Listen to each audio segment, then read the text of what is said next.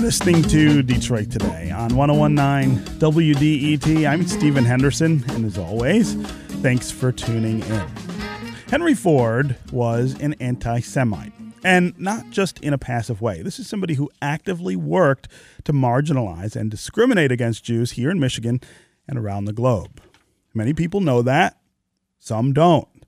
But historian and journalist Bill McGraw thought everyone could use a refresher. He wrote a lengthy article about it for the 100th anniversary of Ford's purchase of a weekly newspaper that he used to spread his bigoted beliefs. Officials in Dearborn are not happy. They have apparently blocked print publication in the Dearborn Historian, which is now owned by the city.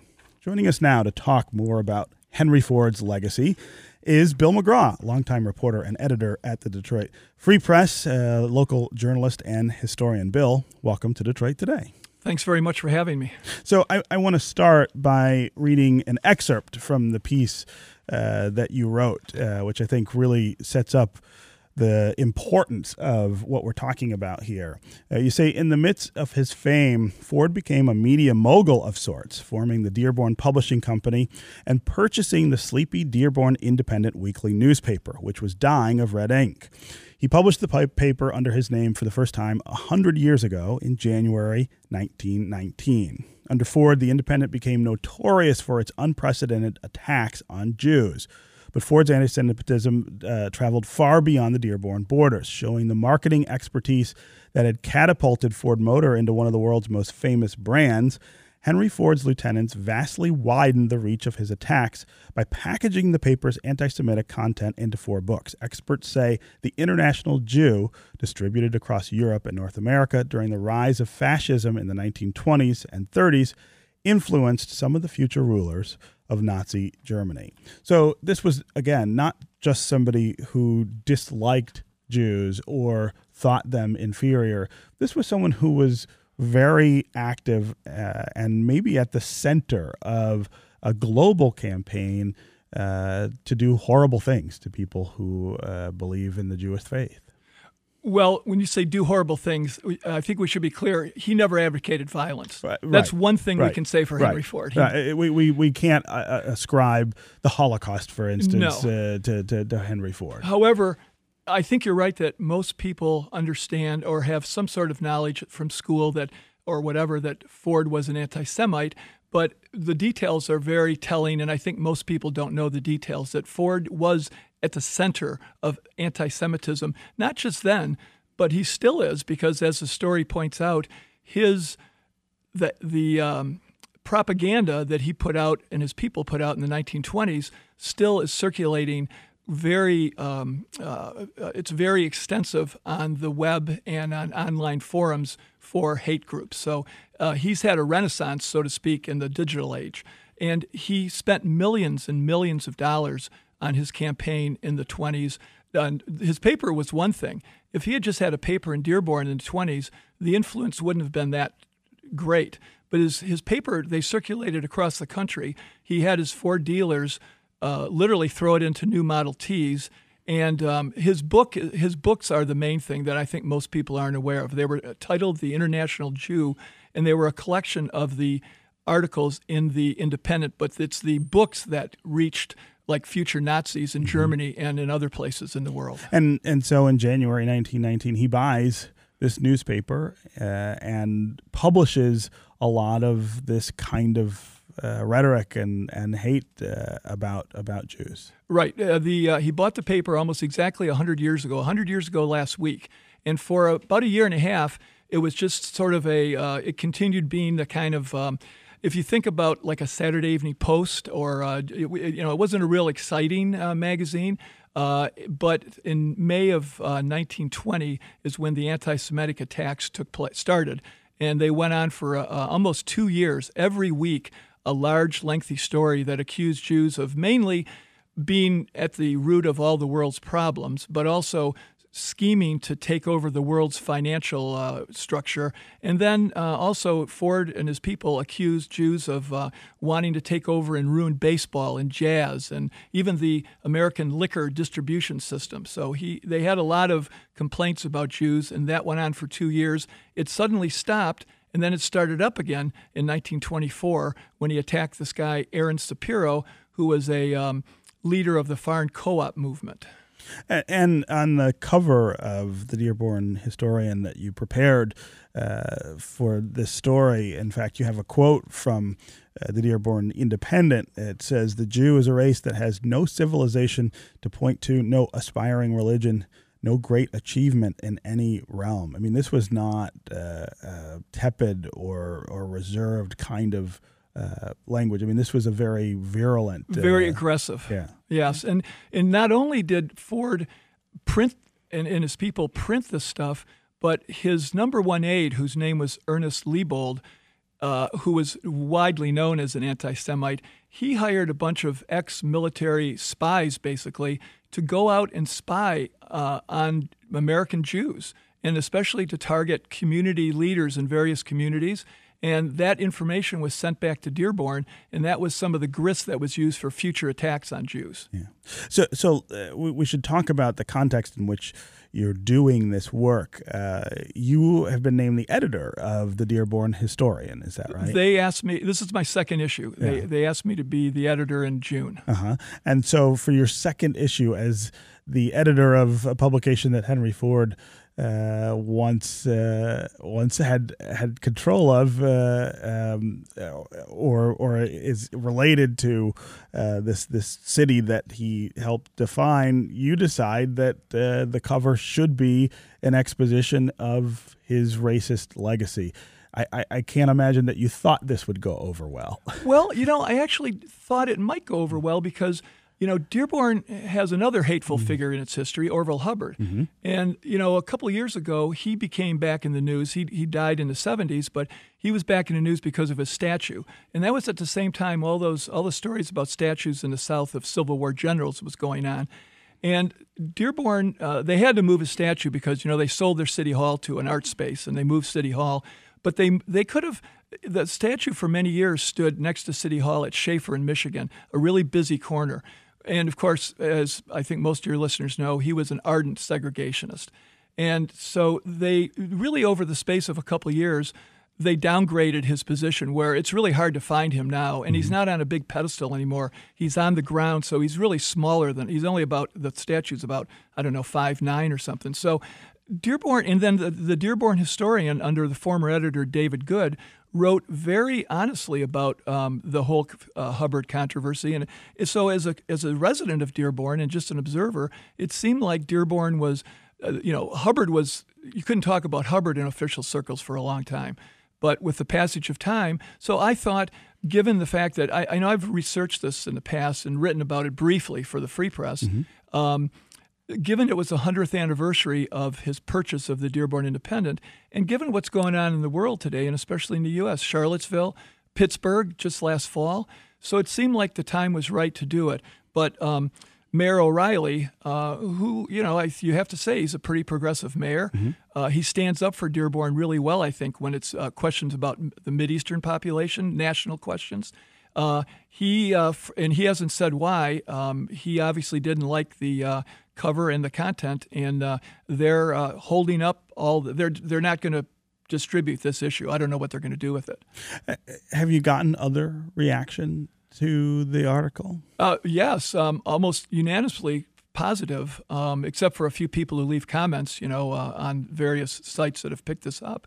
The the uh, Detroit Jewish News, when it first heard the Dearborn historian was doing the story, they contacted me and they're carrying in their issue this week a story about the fact that Dearborn was doing the story. So, in, in some ways, it's really mystifying to me why uh, a mayor of sophistication of some of some sophistication like O'Reilly would do something like this that just drew a lot more attention to it. The, we posted the story, or Deadline Detroit posted the story Friday, and they've had uh, tens of thousands of hits on it. So uh, especially since yesterday when word went out that the, the mayor was uh, holding back the issue. So, mm-hmm. um, the, the and there's been other media that has contacted me and is interested in doing stories. Uh, Jalopnik, of all things, of course, it covers the auto industry.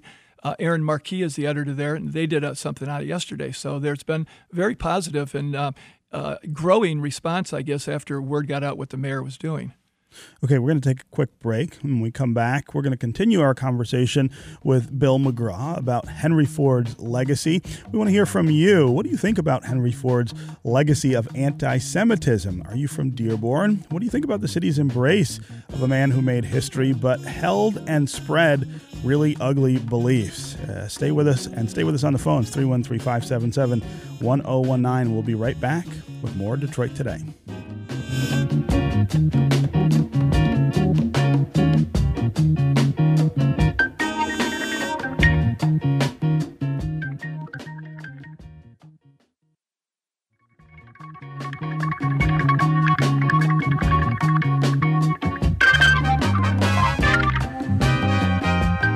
You're listening to Detroit Today on 1019 WDET. I'm Stephen Henderson, and as always, thanks for joining. My guest is Bill McGraw, a longtime reporter and editor at the Detroit Free Press, a local historian and journalist. Uh, we're talking about his latest piece in the Dearborn Historian, written for the Dearborn Historian, a special report on Henry Ford and his legacy of anti Semitism. Uh, of course, we all know who Henry Ford is in this community. Uh, do we know everything about him, though? Do we acknowledge the darker parts of uh, his legacy here in Southeast Michigan and around the world? Uh, if you want to join the conversation, call and tell us what you think of Henry Ford's legacy. What do you think of being reminded of this part of that legacy? Is that something we ought to do and think about? Or ought we just celebrate a guy who, of course, uh, made Detroit what it was, made Detroit known throughout the world for the automobile. As always, the number on the phones is 313 577 1019. That's 313 577 1019. You can also go to the WDET Facebook page and put comments there, or you can go to Twitter and hashtag Detroit Today uh, and uh, we'll try to work you into the conversation. Let's go to Ray in Dearborn. Ray, what's on your mind? Hey, good morning, fellas. Uh-huh. Uh, well, my my first inclination with this conversation is, well, where is the uh, the outrage then? How come we're not demanding the tearing down of the big Ford building there on Southfield and uh, and Michigan Avenue, and how come we're not protesting and uh, you know throwing rocks at the windows at the Ford plants and, uh, you know, like, uh, like, uh, you know, tearing down, similar to tearing down Confederate statues type thing. Um, I don't see the outrage uh, hmm. because Dearborn was basically built on Ford. It was. Uh, and, and the other question is, is I, I'm sure Henry Ford, and I'm just asking a question. I'm not poking the bear or, or making any racist comments. I'm just asking, where did he get these ideas? Are they true? And um, I, I want you to expound a little bit on how you um, came to the conclusion that this this somehow uh, perpetuated uh, uh, a, a, Nazi hmm. um, Nazi uh, um, inclination to. Hmm. To hate the Jews, I yeah. want to. I want to hear a little bit more on that. Thank Ray, I, re- I really appreciate uh, your calling and, and asking those questions. Uh, Bill, there's a lot there to, to talk about. Let's start, though, with the idea of why uh, Henry Ford remains so popular and that you don't see people taking this out on Ford or the legacy of Ford in other ways. Well, I think one thing is it so it happened so long ago. You know, there aren't many people who would have read his book back then who are still around, and um, I think it fades with just like everything with the into the mists of history that. Um, you know, uh, it was uh, Ford was extremely controversial. First of all, Ford was really well known in 1920, he, in 1919, one of the best known people in the world, and he was a, a folk hero in America for bringing, you know, motors, uh, cars to farms and distant places in America. His when he started his uh, anti-Jewish campaign, he became very controversial. This was a really hot topic in America during these years, and even presidents like Taft and Wilson signed petitions to tell him to stop doing it. So it was very, very well known then. But like everything, and I think uh, you know, um, nobody's talking about wanting to uh, protest uh, to throw what did he say throw rocks through the windows at the Ford uh, thing. You know, this is just about. I mean, this is a history magazine, and it's a Dearborn history mm-hmm. magazine, mm-hmm. so it seemed like it was a very appropriate topic. His his question about why is a very good one, Mm-hmm. and it's one that all the uh, scholars and experts who have why studied Henry Ford, Ford believed E- these things. exactly. Now, Yeah. obviously, back then, 100. If Ford was born in 1863 on a farm at Ford Road, what is now Ford Road in Greenfield, so he's only a long walk to Detroit, but he really lived in an isolated rural community. Then he might as well have been living in the middle of Iowa in, in many ways. And so, um, what experts have said, and, and Ford never discussed his anti-Semitism, at least in, uh, to someone who was recording him or writing, taking notes. And so the, the theories basically go that he lived an isolated life as a kid. He heard a lot of Jewish stereotypes. Uh, as he got older and he became fabulously wealthy, one of the richest men in the world, um, he looked for villains about, uh, you know, he was guarding his money, who's trying to take my money type of thing. Um, some other theories is that, uh, you know, he was somewhat of a populist, uh, that um, his uh, ideas of um, what, uh, you know, people should, even though he was one of the uh, huge forces to modernize the world, he was so interested in going back to this idealized past in the 19th century that he kind of was born into. And that um, he saw, however irrationally, that Jews were out to uh, stymie the kind of programs that he thought were good for America. So, and I think uh, the caller asked the question: Are they true? No, these things not. are not true. You know, I mean, uh, people have been saying for hundred, thousands of years, well, hundreds and hundreds of years, that Jews are working on world domination, and it, you know, so um, that's the theme of basically of These are stereotypes, and exactly, and he was sort of picking up on those stereotypes and amplifying them. exactly. Yeah. Uh, again, uh, I really appreciate the call and the questions. Let's go to Aaron in Detroit. Aaron, welcome to Detroit today. Thanks for taking the call. Uh-huh. Very interesting. I was wondering if Mr. McGraw believed that we. I've read and we've all heard how uh, the Rockefeller uh, Standard Oil Company supported the uh, Nazi war machine with uh, fuel and different technology. Uh, I've also heard that uh, Ford had some involvement in uh, machinery uh, and different parts uh, for uh, that particular war. Did those uh, anti-Semitic beliefs have anything to do with his involvement? Great. or That's a great question, Aaron. Did did did uh, these views infect the company and the way it operated? That's really hard to say, and I, I guess I'm not prepared to say yes or no on that. Now, there's a separate issue that I think the caller was kind of referring to, separate from Henry Ford's anti-Semitism in the 20s, and that question is, along with GM, how much did Ford Motor help the Nazi war effort from their factory in Cologne, Germany? About 15, 20 years ago, that was a big issue because some researchers came up with what they said was uh, new information about that.